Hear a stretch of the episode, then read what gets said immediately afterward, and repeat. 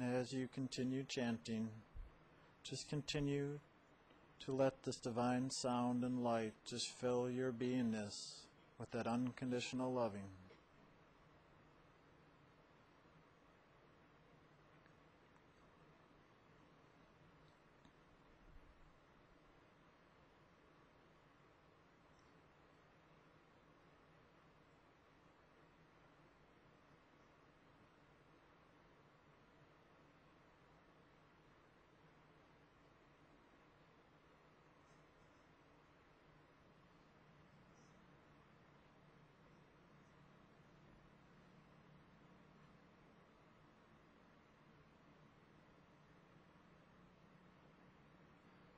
And as you allow this loving to fill you up, begin to be aware of an uplifting movement, an action of upliftment, that this loving that is filling you begins now to lift you upwards,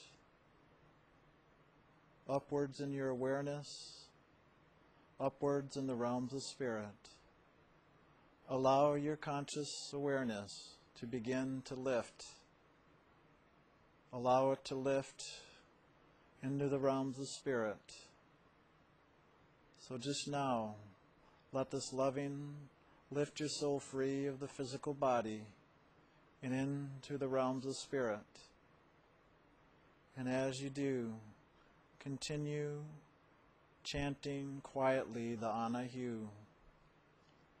And as you chant, continue to look to feel, to perceive of the divine presence of Spirit as it comes forward, as it lifts you at this time.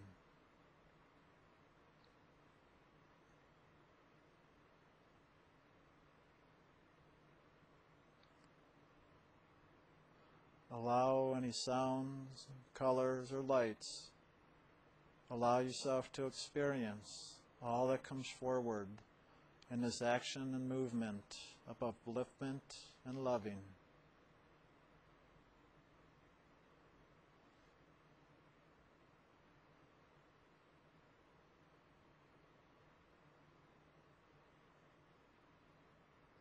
Simply hold your focus inwardly and upwards, upwards towards the divine source from which we all come and allow this focus of this inner and upper action move you towards the divine creator from which you came.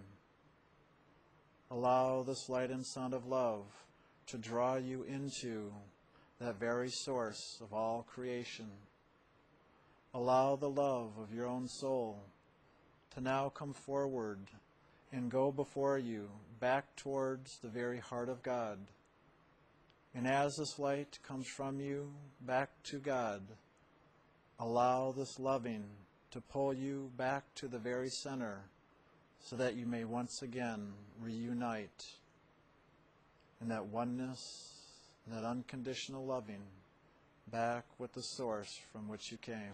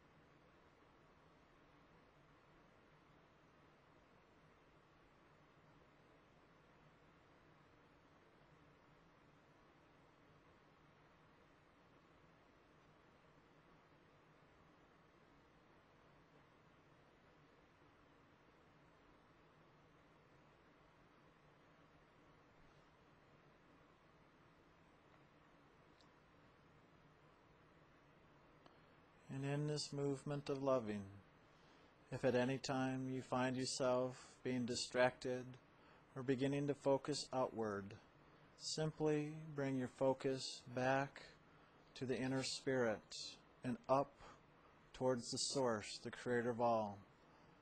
And once again, begin chanting the Anahu silently within yourself and allow this loving to simply lift you. And all you have to do is refocus and let go of all distractions.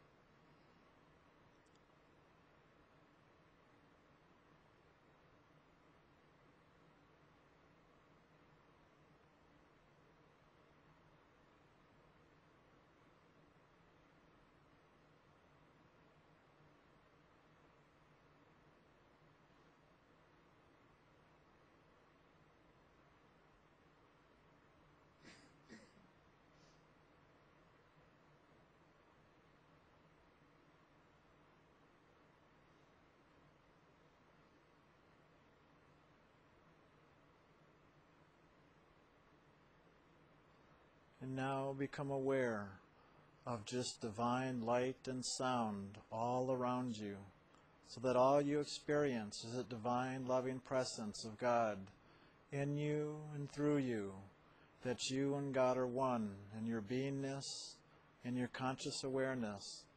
Allow yourself simply to experience and to receive and to give that loving as it moves in you and through you between your own soul and the source of loving, that divine creator of all. And in this movement, simply open and allow yourself to receive and to give in this divine flow of this divine presence. And in this action, allow yourself to expand and simply to be and to experience all that is present.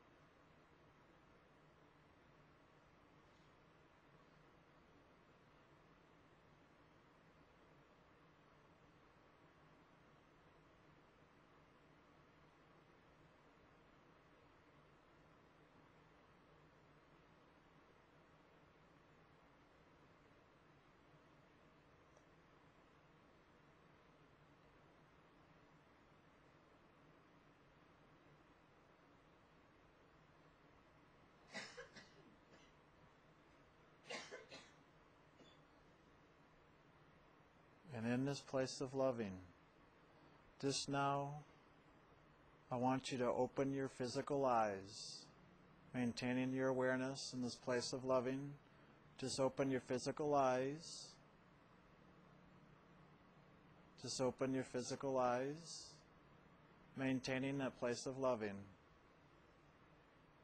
And now, once again, close your eyes and go back to this place of loving, allowing your divine awareness in this place of loving to be present in spirit and even in your awareness in the physical level, so that you know that truly God is here and now on all levels within you, from the physical into the very heart of God.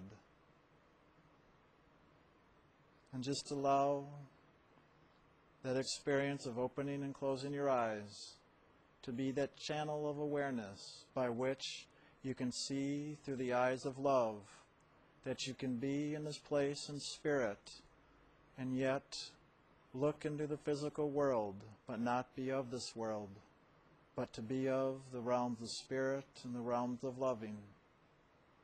And so now once again allow yourself to relax to let go of the physical and once again become more present in your awareness in this place of loving and beingness.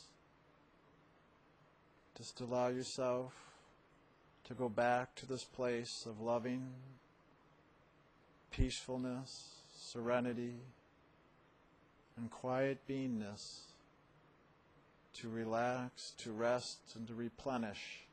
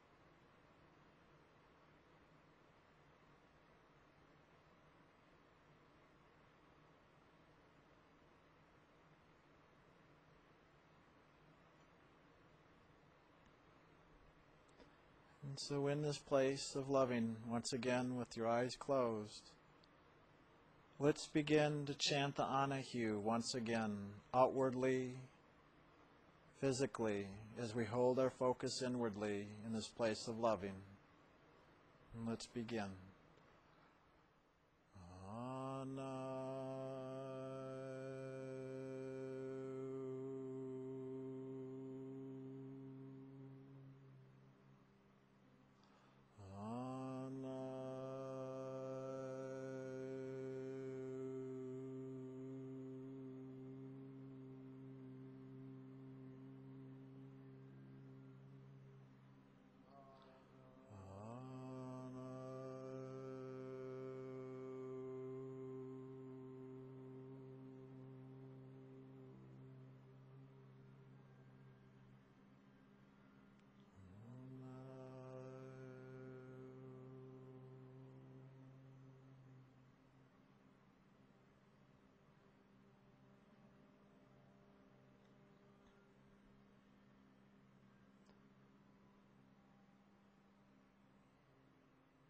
Ever so gently now, allow yourself from this place of loving to become present and aware on all levels, allowing yourself from this place of spirit to expand, extend your loving light back into your physical body while you remain conscious and aware in the spiritual realms. Just allow the light of loving to extend from your soul back into the physical body back into that area of the spiritual eye, that doorway from which the Spirit enters into this physical world. Allow that light of your soul, that light of loving, to now extend itself back into the physical body and allow this light to come in from the third eye and the top of the head, slowly and gradually beginning to fill your body from your head and down through your neck, into your shoulders and arms, right on out your fingertips. And as this light of loving continues to move in you and through you, allow it to extend down through the rib cage and the torso and the abdomen, allowing your body just to be filled with this light of loving, allowing it to continue on down into your legs, through your knees, your calves, and right on through your ankles, your feet, and out your toes, allowing now this light of loving to live in you and through you, that it fills you and that it lifts you, that all that you experience is sound and light, that all you do, all that you think, all that you are is this pure light of loving in its purest truth as who you are, that you are this light,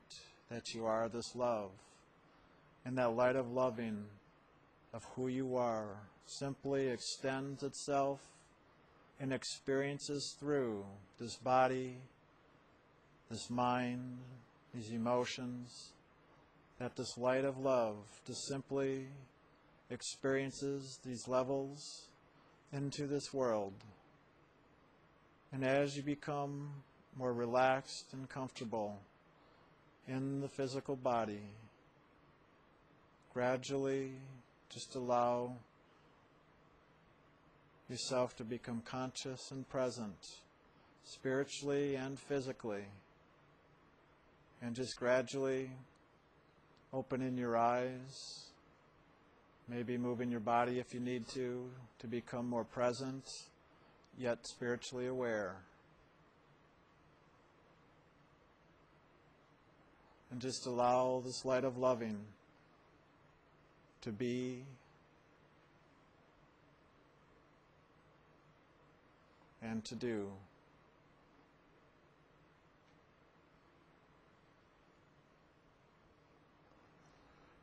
Okay.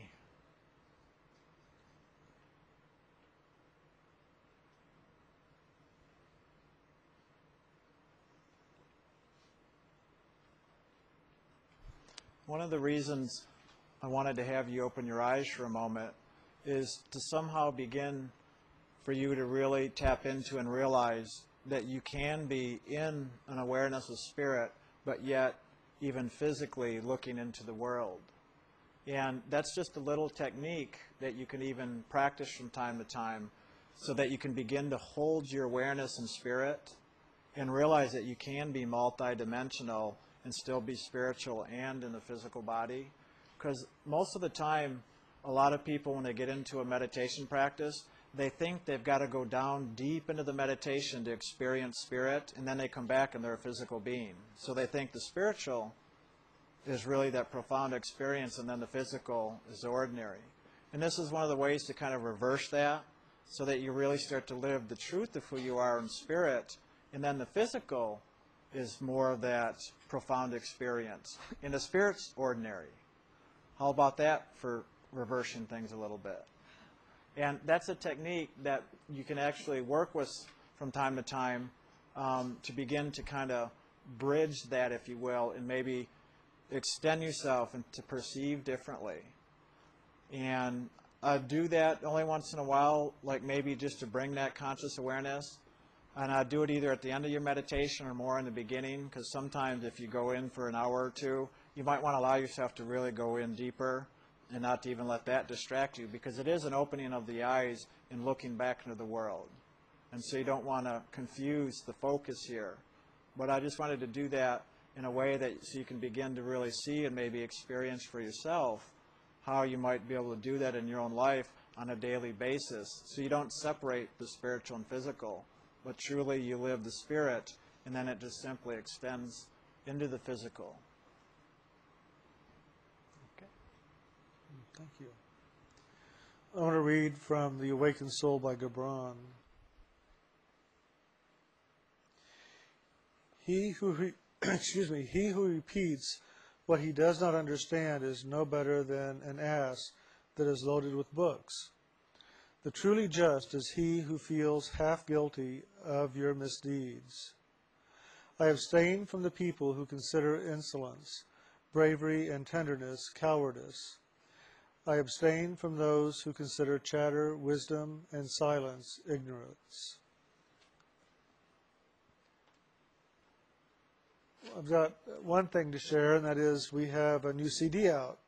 It's um, actually two CDs in the case. The first CD is a spiritual meditation by myself, and the other one is the Heart of God meditation by Brian. And so they're in the back. They're available if you'd like to take one. All right. Well, I have a question for Brian. Have you ever done that technique before? Kind of. it was really the first time I did that. Let me turn my sound back on. No, it was really the first time I did that with a group, but I've actually done that sometimes as an open-eyed meditation too, so that I can be spiritually aware while I'm in the physical body. But it's the first time I've really done that like this with the group.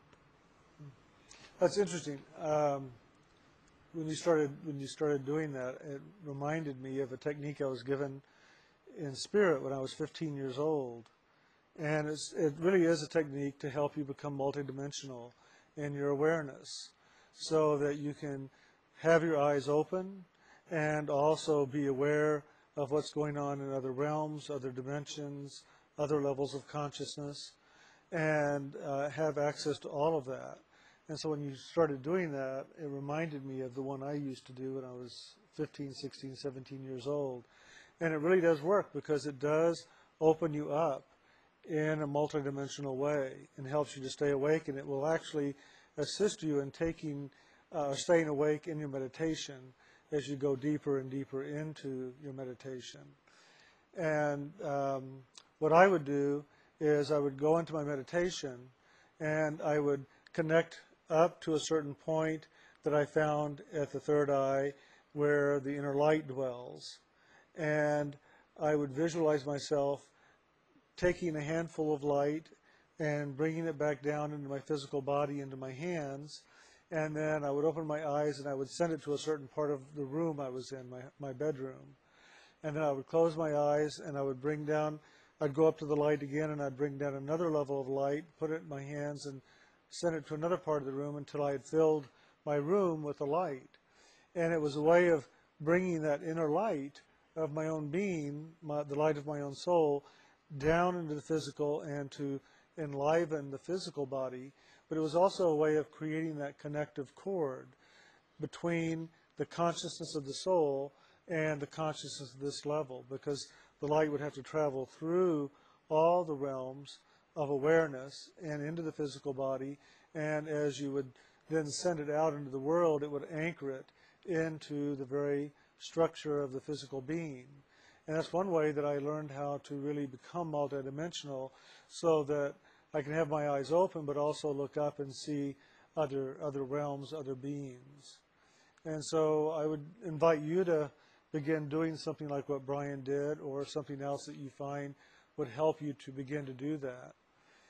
It also is interesting that when you are meditating in a true concentrated meditation, meditation, you are beginning to truly awaken into the divine spirit, the soul that you are. But it's also interesting. There's a lot of people that meditate every day and, and are not really meditating.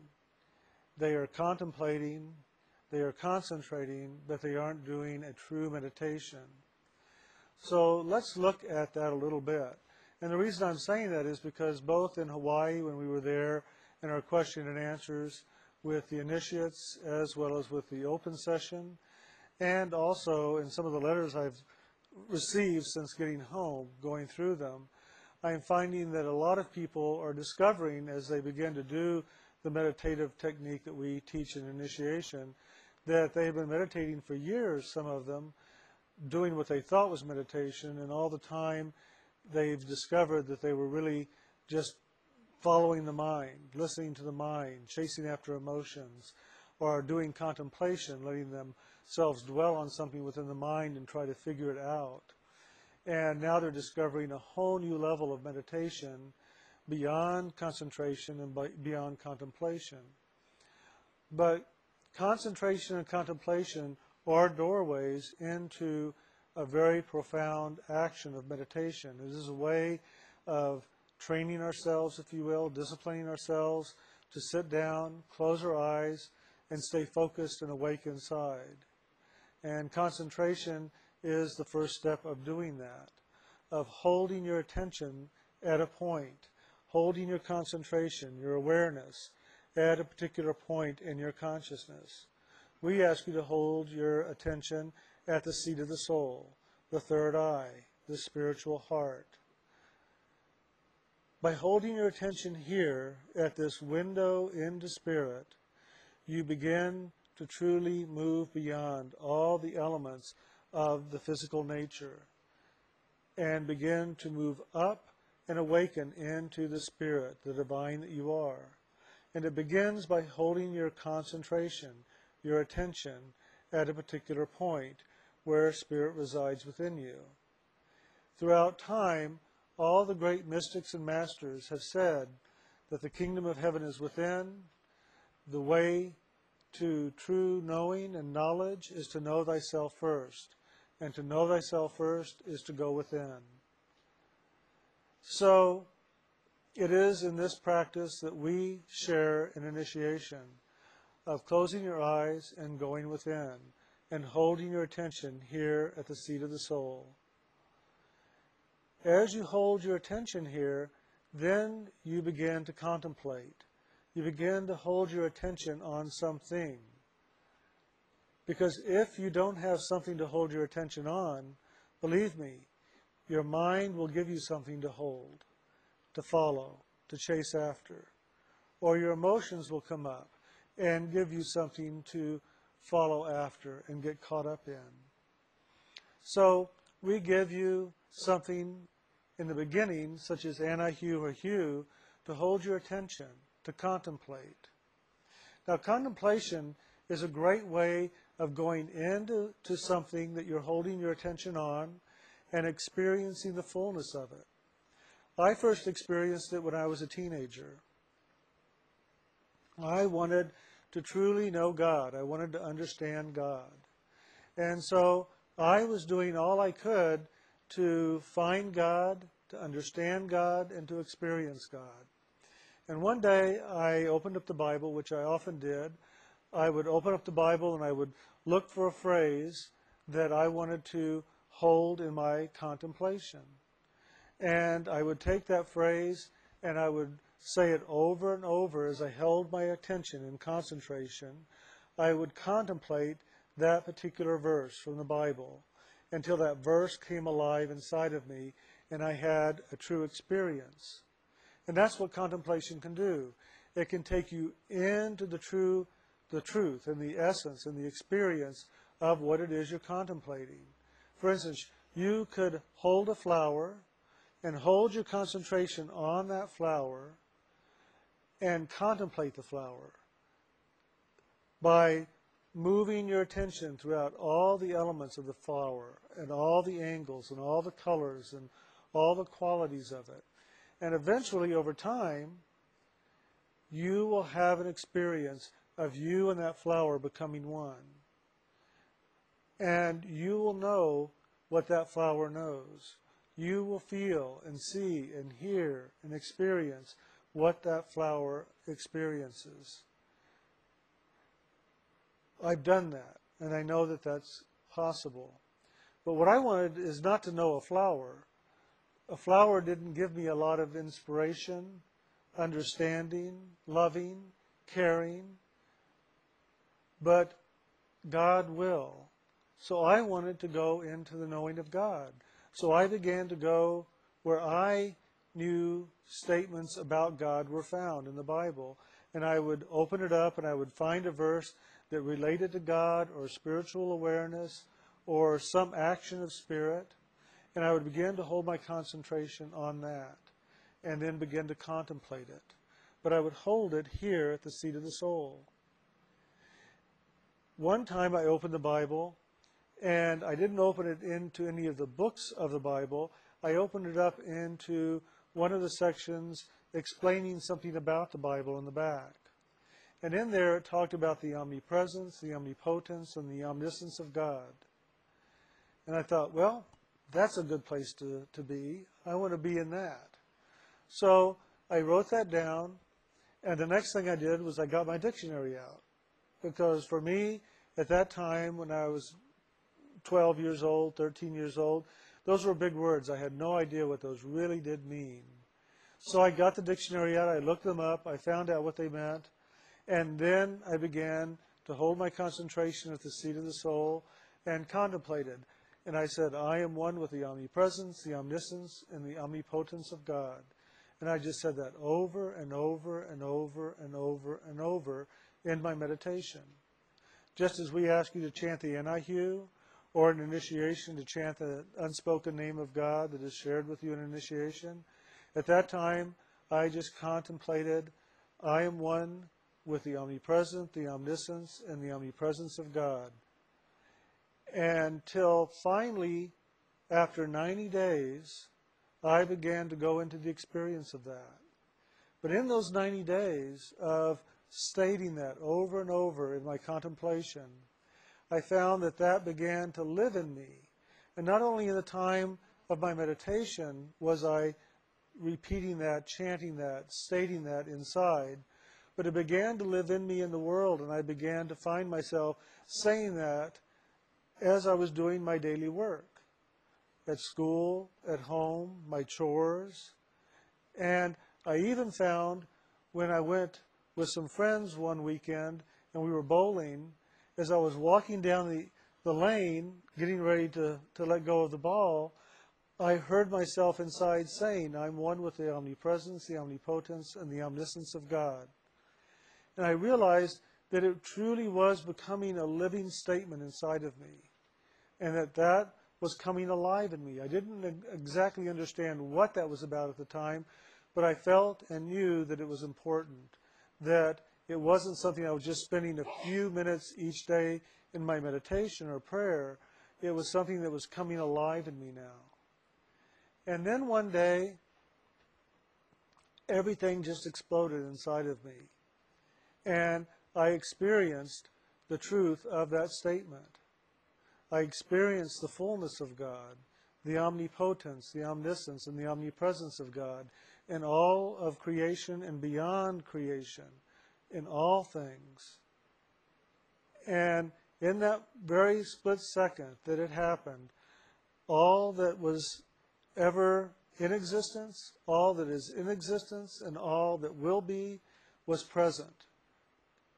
And then it closed up, and I was back in this world experiencing normal daily life. But in that, I was changed those qualities that are the qualities of God loving, joy, peace, grace, compassion, mercy, understanding, wisdom, truth all those things and more began to live in every part of my being. I began to be filled up with the joy and the life of God.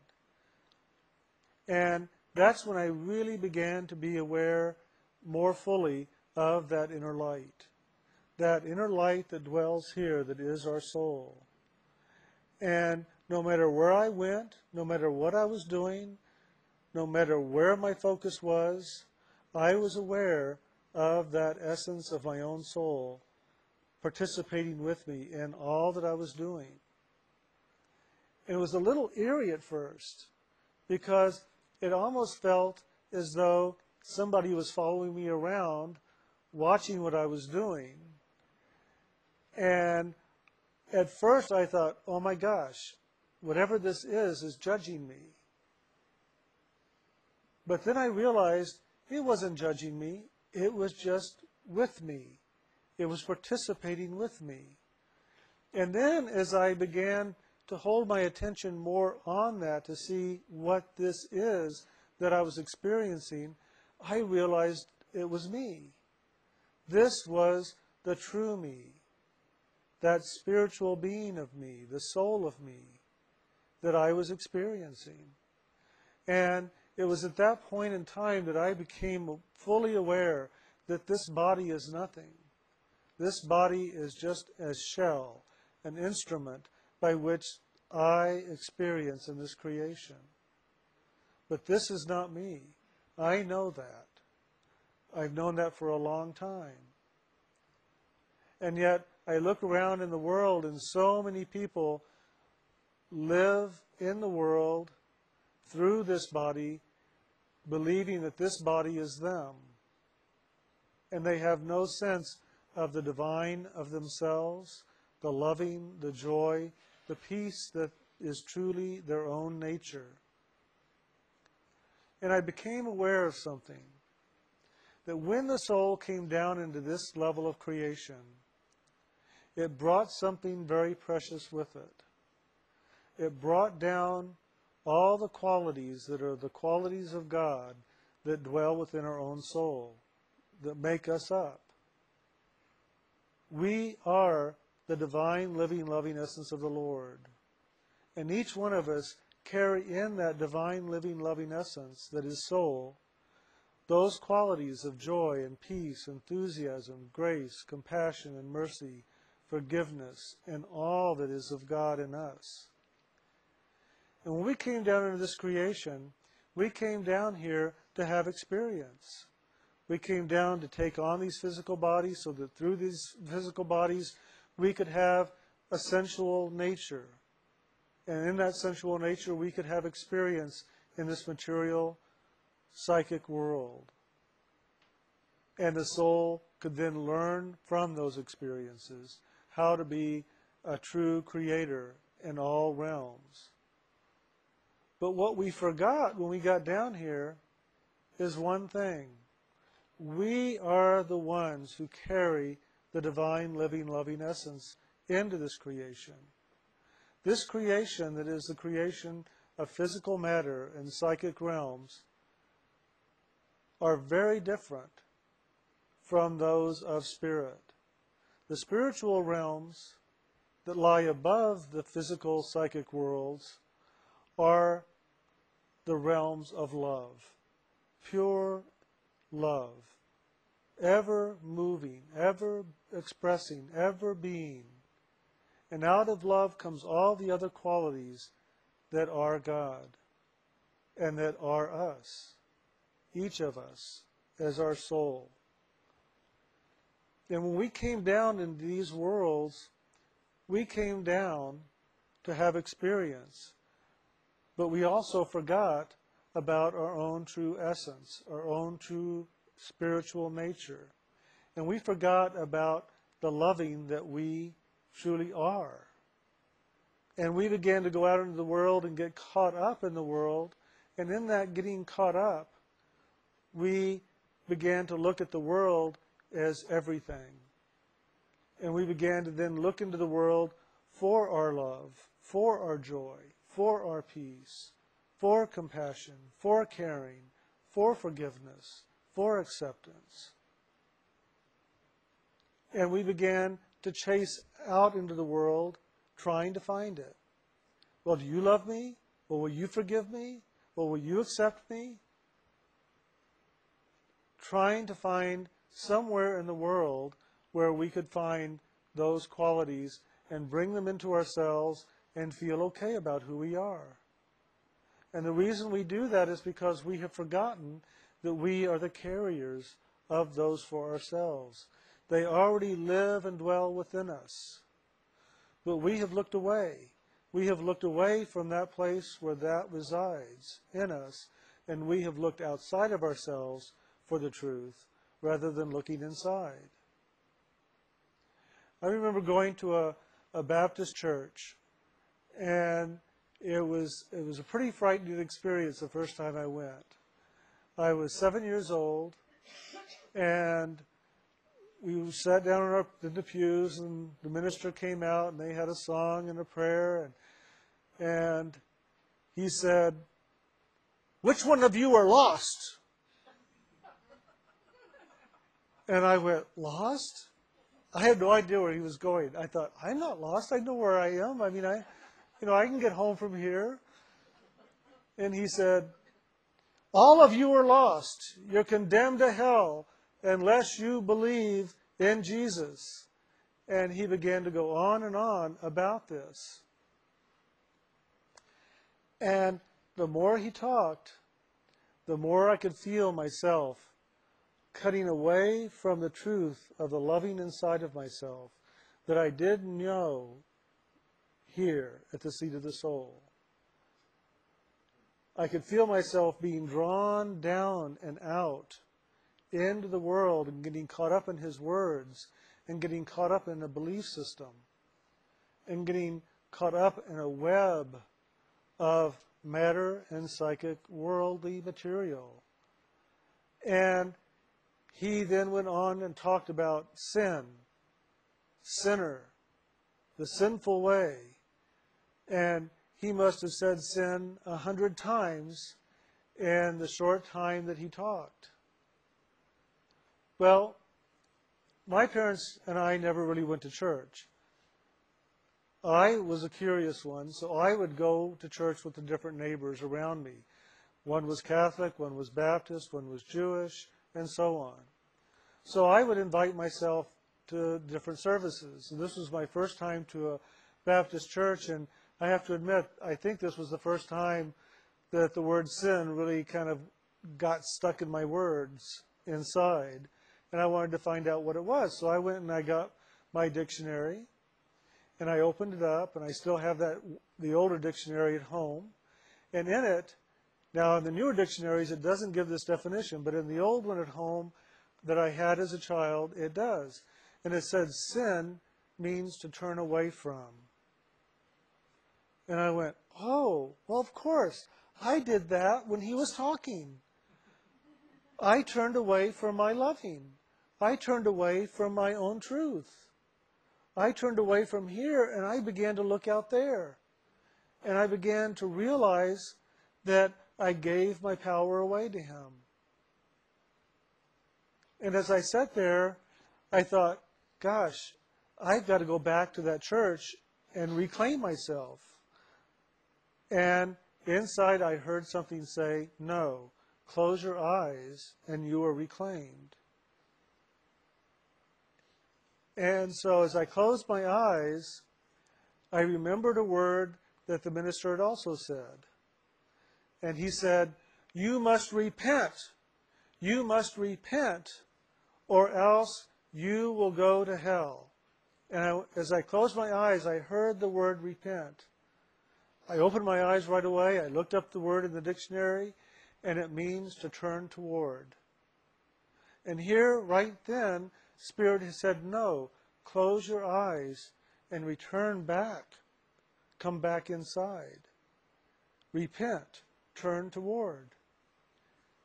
So, for me, looking out into the world, looking away from my own true source, the divine soul in myself, is sin. It's turning away from. It's turning away from my source. It's turning away from my truth is turning away from my light, is turning away from God that dwells within me. And to repent is simply to close my eyes and go inside to turn toward, to turn toward God, toward the inner light, toward my soul that dwells inside me. And so, for me, meditation begins with concentration. It goes into contemplation, and then it goes beyond contemplation. Because contemplation is holding your attention on a phrase, a word, a thought, a belief, to go into that, to draw the experience, the truth out of it, and have it fill your own being. But beyond that is true meditation. And meditation is more than concentration and it's more than contemplation. It is experience of loving, of peace, of quiet, of the true essence of who you are. And it's found beyond the contemplative techniques. Now, there's different kinds of meditation. If you look in the world today, there's passive meditation, there's active meditation, and there's different meditations holding the focus on different parts of your consciousness and your body. Each one will take you into an experience. Each one will give you an opportunity to experience something of yourself or of creation. But you have to decide what it is you're going after, what it is you want to experience in your meditation. I wanted to experience God. I wanted to know God. I wanted to be one in God, with God, in all that I do. And so I always hold my focus and held my focus on God. And in loving God and in opening to receive God's love, I have found that to be the way by which I live in that river of love, where I'm ever living in the moment, living in the divine presence, living in the living, loving essence of the Lord that dwells within me. And I thought at first that that's what everybody was doing as I began to go out into the world and hear teachers talk about meditation. I thought, well, that's what everybody was doing. I thought that's what everybody was talking about when they meditated. And then I found that there were different kinds of meditations, different yogic techniques, different breathing techniques, different places in the body that you hold your focus called chakras. And I realized that a lot of people were doing different meditations, having different experiences. And at first I thought, well, maybe I haven't experienced everything. Maybe I want to go and try these other things and see what they're about. And so I went to a couple of different groups and began to listen and see what they were about and what they practiced and how their meditations went. And I found that where they were going was very profound and very meaningful, but it wasn't where I wanted to go. I didn't want to go into the chakra of the solar plexus or the chakra of the heart or any of the other chakras below the brow center because I knew that the divine essence dwelled here. And I knew that if I held my attention here, that all that I needed to know, all that I needed to experience would be present in me and for me and through me, or that I would go to it. And as I began to practice these other techniques to see what they were like, I found that in a sense I was sinning. I was turning away from. I was turning away from my source and going to a different source. I was looking to another source for experience. And I did find that each one of the chakras were like doorways, and they will take you into experiences in the different realms of life. But the chakras from the eyes down, having to do with the throat, the heart, and so on, all lead into the realms of the physical, psychic, material world. And they do not lead you into the higher realms of spirit. It is only from the brow chakra up that you begin to move into the higher regions of spirit. So as I went to these different groups for a while, I found that everyone was focusing pretty much down below the spiritual realms that I knew of.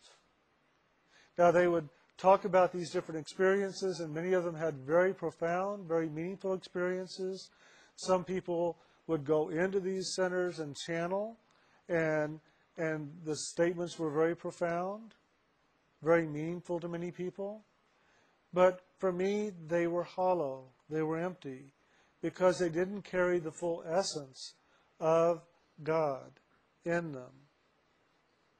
I had found that here at the seat of the soul, where my soul resides, is all that I am looking for. Right here is love and joy and peace. Right here is the grace, the compassion, and the mercy. Right here is gratitude and abundance. Right here is the inner light that is the light of God that dwells within. And that's what I want in my life. That's what I always wanted in my life. And I did not want to look down below that to try to have an experience in something other than in God. I didn't make them wrong. I just realized that that's not where I wanted to hold my attention. And so, as I watched and I listened to all of this, I learned something very profound. That each of us are here to learn certain lessons and to have certain experiences as our soul has come into the physical body to have experience. And each of us are walking a particular path. And that path is laid out before us called our destiny. And that destiny has been laid out by us by the actions of other lifetimes, by reactions in other lifetimes, and by actions and reactions in this lifetime. And we are going to walk that line of destiny that we have laid out for ourselves. And each one of us has laid out a pathway that we are to walk, and in that walking have experience, and in that experience have learning and growth. And if we are wise and paying attention, we will begin to see the truth and we'll begin to make choices that will ever bring us closer to the truth, living the truth, following the truth, walking the truth, experiencing the truth, and letting go of all the illusions that might have distracted us or caused us to believe something that took us away from the truth, either in this lifetime or in other lifetimes. And so as I looked, I realized, well, each group was perfect, and the people in each group were perfect. They were perfect. They were where they needed to be in this moment to have the experiences that they were having for their growth, for their learning, so that they could begin to glean the truth for themselves. And so I began to go back to church. I had stopped for a while because of a couple of experiences I had had with ministers. Some of you might laugh because you know that story, but I'm not going to go into that one right now. So I decided to go back, and I saw the same thing there. I saw in each congregation, people were right where they needed to be. It was all just perfect because they were hearing what they needed to hear, they were learning what they needed to learn, they were experiencing what they needed to experience. They were getting the guidelines to live their life by that would begin to take them into a greater knowing and understanding of themselves. And so I realized that each one of us, wherever we are in our life, that's just the perfect place for us to be. And prior to that, I don't think I really believed that that much.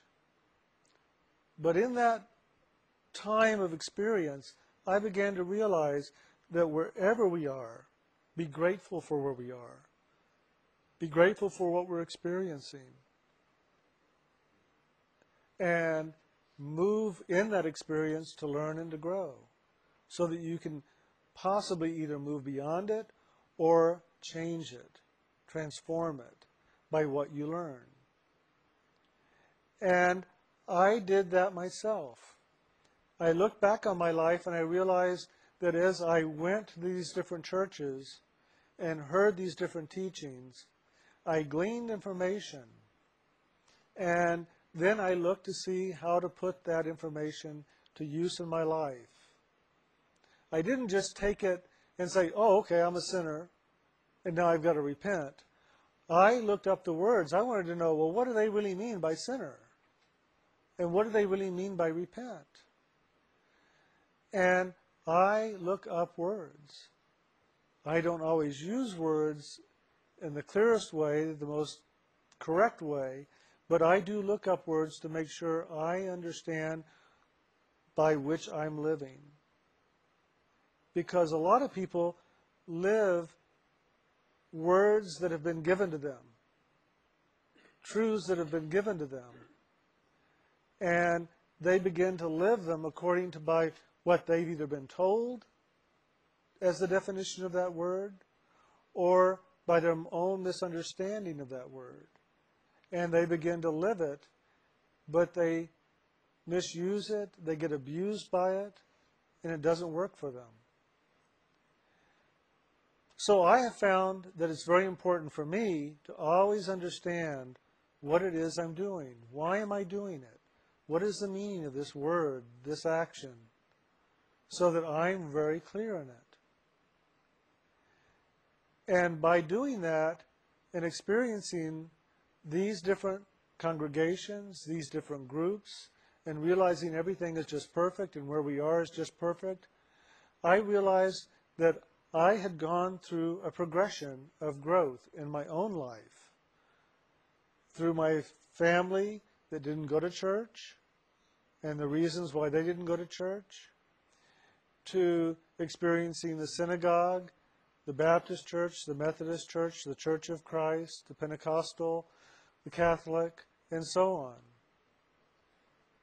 And I realized that every place I had been was a movement in my progression, a movement in my experience. And I gleaned from all those experiences and kept moving on. And I was grateful that I paid attention and I kept moving on. And then I looked and I realized that a lot of people come into a lifetime and they live the lifetime from beginning to end pretty much in the same pattern. They're born into a family, a tradition. They're given that tradition to live, and they live that tradition all their life, and they die in that tradition. And others come into life, and they're given tradition. They're given belief systems. They're given a way of life, and they live it for a while, and then as they begin to grow up, maybe at 20, maybe at 40, maybe at 70. But as they begin to grow up, if you will, they begin to realize wait a minute, that's not what I really believe. That's not what I really want. That's not who I am. And they have to begin to then make their own choices, their own decisions, and to begin to transform themselves into who they are. And they begin to move through life and change gradually over a period of time. And that life then is one of continual growth, of movement forward, not just the movement forward on the timeline, but movement forward in consciousness, where the consciousness is ever awakening into the greater knowing of self. And so I looked and I realized that where I was and where I am today is perfect. It's perfect. And whatever I'm experiencing in my life today, it is perfect. And I move into full acceptance of whatever it is. I can remember when the doctor came in to my hospital room after having a biopsy, and the doctor told me that I had cancer. I went into a place inside myself, not of shock, not of disturbance, but of acceptance. There was a part of me that went right into a place of, okay. And he looked at me and he didn't know what to do with that because he's used to people in reaction, upset, scared, mad. And there was a part of me that already knew I had cancer inside. And so when he told me and confirmed it, it was like, okay, thank you. Maybe not quite in that term of voice, but pretty much a neutral quality to it. And the doctor sat there trying to help me understand that I had cancer. Well, I knew that, but he was waiting for me to react. And what he ended up doing was reacting. He started crying. And he cried and he cried and he cried. And I realized in that moment as he was crying, he wasn't necessarily crying for me. He wasn't crying because I had cancer. He was crying for all those patients that he had had to go in and tell them that they had cancer and had to be the strong one. He had to hold up for them and not go into reaction and not let down. And for the first time, he was with somebody who wasn't in reaction but was being the strong one, if you will, in that moment. And all of a sudden, he let down. And he cried and he cried. And after he finished, he apologized and said, No, no, don't apologize. I appreciate that you were able to do that with me here. Thank you. And he says, I've never done this before. You know, I hope this isn't the beginning of something new. and he left. And I was kind of hoping maybe it is the beginning of something new. I hope it is. so he left, and as he left, he was still very teary eyed and wiping his eyes off. And the nurse came running in and said, Are you okay? Is everything okay? And I said, Yeah, I'm fine. I said, Well, but the doctor, I mean, he's crying. What, what happened? And so she sat down and I shared with him a little bit about what happened. And she was just like amazed. So I do know that everything is perfect. And if we can begin to live in that, that whatever comes in the moment, it isn't a total shock. It doesn't take us away from that place of steadiness, of stillness, of loving, of quiet. But rather, we can continue to move into acceptance in the next moment, acceptance in the next moment, and live in that acceptance. When I had polio when I was a kid, my mother used to get mad at me because I wouldn't wear the brace. I would just drag my leg and arm around with me wherever I went. and she would get mad because I was supposed to wear my brace. It was supposed to strengthen me and support me and help me, but I didn't like to wear it. And, and so I would just do that. And that's where I began to learn this power of oneself, of accepting what is and then making the best of it and moving forward. Is the process by which the soul can live in the fullness of itself in the body, have experience here, glean the information, and go on into the next experience of growth. Where a lot of people, they have an experience and they judge the experience and they get angry with the experience and they try to push the experience away and they get stuck. And no longer are they living in the movement of life they are stuck in a moment of life. And they hold to that stuckness. They're angry with their sister. They're angry with their husband. They're angry with themselves. They're angry at the world. And they stay angry. And in that, they do not move forward in their own experience because that anger acts as an anchor and holds them stagnant holds them still, holds them in a place of the past.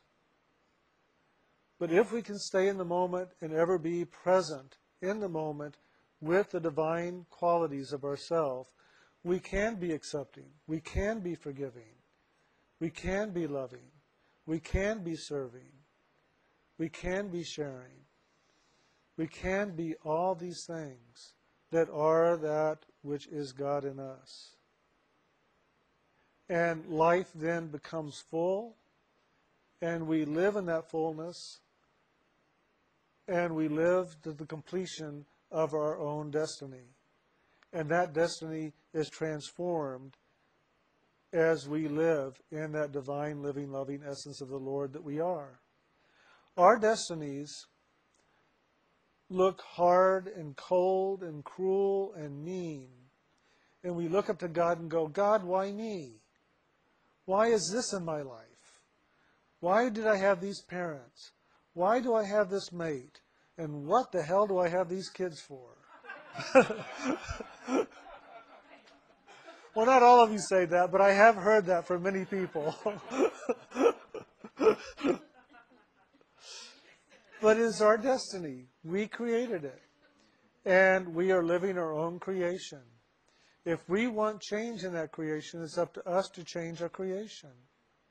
Otherwise, we're just going to live the line of destiny out to its end.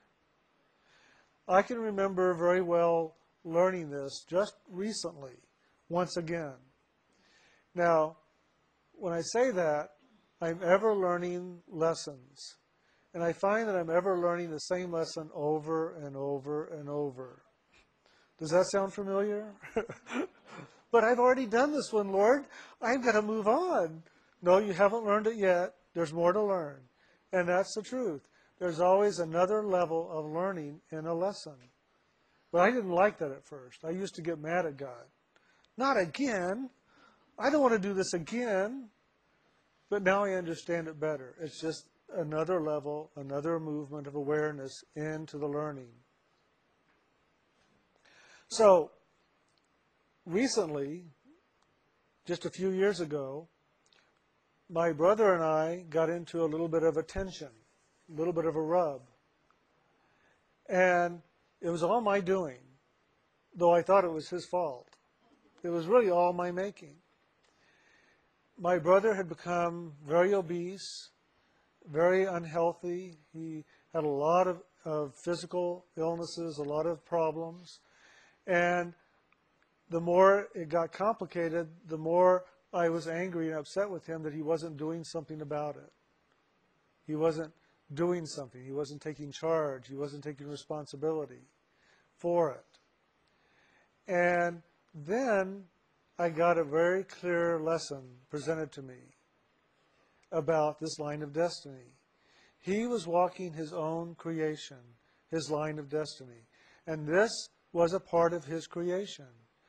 This physical condition and all the elements that went along with it were a part of his own creation from another lifetime that he had brought forward.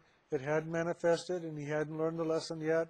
So here it came on him in this lifetime and he was living it. And here I am standing outside the line of destiny going, well, but don't you understand?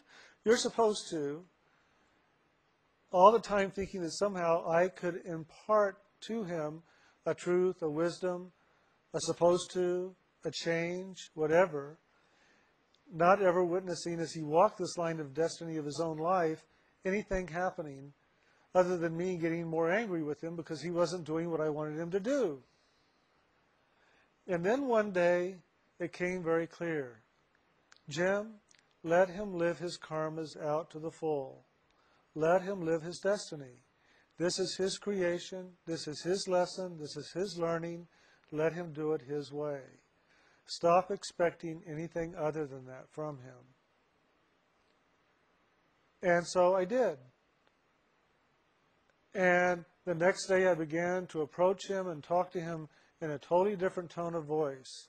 And I began to find myself coming back up here once again when I was with him. And oh my God, what a difference. And I realized something. When I would go over to his house, or when I would go out to eat with him, or I would be with him driving around, I wasn't living up here. And I didn't even know it when I was with him, that I wasn't living in the divine essence. I was living from my solar plexus. And I was trying to willfully impose myself on him, push myself on him, force my will on him through the solar plexus. And then I was wondering why I got upset stomach every time I ate with him. but it made sense. As soon as I had this knowing of being with him in this place, it was like night and day. And I went, oh my God, I can't believe all that time, and I wasn't aware. But this was where my learning was.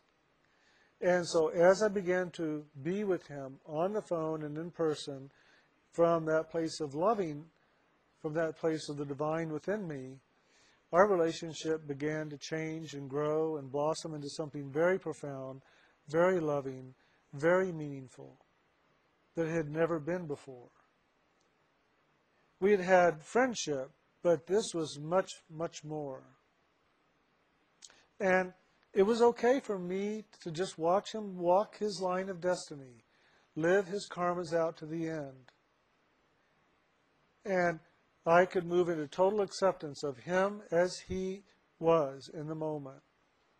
And I could accept myself as I was in the moment. And I did that acceptance from this place. The first law of spirit is acceptance. Accept all things just as they are now. And forgive yourself if you do not accept it. Forgive them if you cannot accept them. And move into loving with them. So, as I did this with my brother, what I found is this loving between us began to grow very profoundly, very quickly. And then one day, months out, he called me and he said, Jim, I've just got to tell you, I love you so much. And I am so grateful for you in my life. And what's happened over these last few months has been so meaningful for me. And I've learned so much that it's really beginning to change me. And he said, You know, if I die tomorrow, I'm going to die a happy man. Well, two days later, he died. But he died a happy man. I know it because I heard it in his voice and he meant it. So I know that he died a happy man. Now, he may not have been happy in the very moment before his death because of whatever that was that he went through with his heart attack. But I know at the moment of death, he died a happy man. And so I witnessed something very profound, and he was a great teacher for me to let everyone live their own life. Let them live their own experience. Let them learn their own lessons. And if they come to you and say, Well, what would you do? Share from your loving. Share from the Spirit of the divine in you. Don't share from your willfulness, from your ego, from your force, from your demand, from your belief systems in the world. Share from your loving. And move into acceptance of who they are and just allow them to be who they are. And then say, and you know, if, if I was in this situation, I might approach it like this just to see what might happen. And see how they take that. Or however you want to share. And you'll find that your life is a lot easier and their life is much more free to be lived out in its own way. And you might even see them begin to change and transform. I've witnessed it now many times in my life, prior to that time with my brother and all that, and after. So, what is the message of this little talk? Yeah, there you go. That's one of them. Mind your own business. That's it. Mind your own business. Another one would be to realize that what you might be looking for in the world isn't in the world, it's in you. You brought it in the world to be discovered. You brought it into the world to be fulfilled. The soul is the creative expression of God. God created the soul, and as the soul came into creation, it came forward as a creative expression. And it is up to each of us to learn how to be creative with all the qualities that is God in us. To be creative lovingly and joyfully peacefully, gracefully, abundantly, to be creative.